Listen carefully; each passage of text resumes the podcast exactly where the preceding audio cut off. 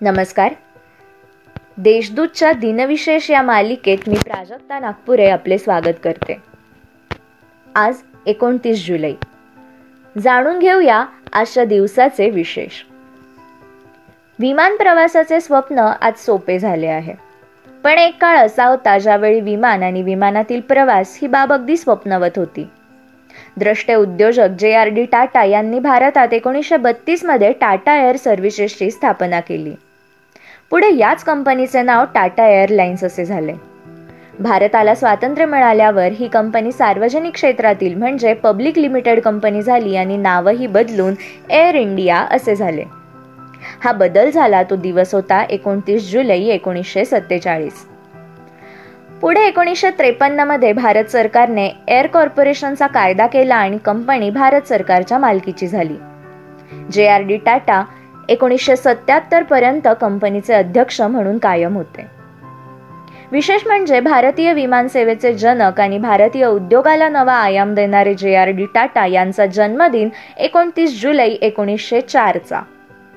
ते भारतातील पहिले परवानाधारक पायलट होते. त्यामुळे विमानांवरील त्यांचे प्रेम ध्यानात यावे.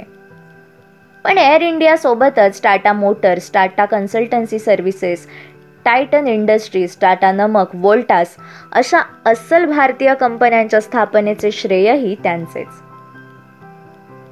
जगाला अणुयुद्धाचा धोका कायम आहे. देशादेशातील वाद आणि त्यावरून उद्भवणारे तंटे यामुळे युद्धाची स्थिती निर्माण झाली की अणुयुद्धावर चर्चा सुरू होते. आज जगातील अनेक देश अणुबॉम्ब संपन्न आहेत.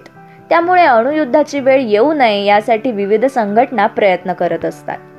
अणुऊर्जेचा सुयोग्य वापर व्हावा यासाठी जागतिक पातळीवरील संघटनेचा जन्म एकोणतीस जुलै एकोणीसशे सत्तावन्न रोजी झाला. इंटरनॅशनल ॲटॉमिक एनर्जी एजन्सी असे तिचे नाव. अणुऊर्जेच्या प्रसारावरही ही संस्था नियंत्रण ठेवत असते. ऑस्ट्रियातील व्हिएन्ना येथे या संस्थेचे मुख्यालय आहे. जाणता राजा या छत्रपती शिवाजी महाराजांच्या जीवनावरील महानाट्याचे निर्माते आणि शिवशाहीर बाबासाहेब पुरंदरे यांचा एकोणतीस जुलै एकोणीसशे बावीस हा जन्मदिन. दुसऱ्या महायुद्धामुळे विस्कळीत झालेल्या ऑलिम्पिक स्पर्धांना बारा वर्षांनी एकोणीसशे अठ्ठेचाळीसमध्ये लंडन येथे पुन्हा सुरुवात झाली. तो दिवसही एकोणतीस जुलै.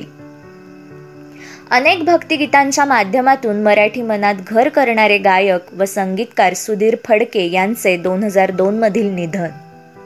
आणि भारतीय प्रेक्षकांना पोट धरून हसवणारे हिंदी चित्रपटाचे विनोदी अभिनेता जॉनी वॉकर यांचे दोन हजार तीनमधील निधन. या नोंदीही अठ्ठावीस जुलैच्याच. आजच्या भागात एवढेच. उद्या पुन्हा भेटूया. नमस्कार.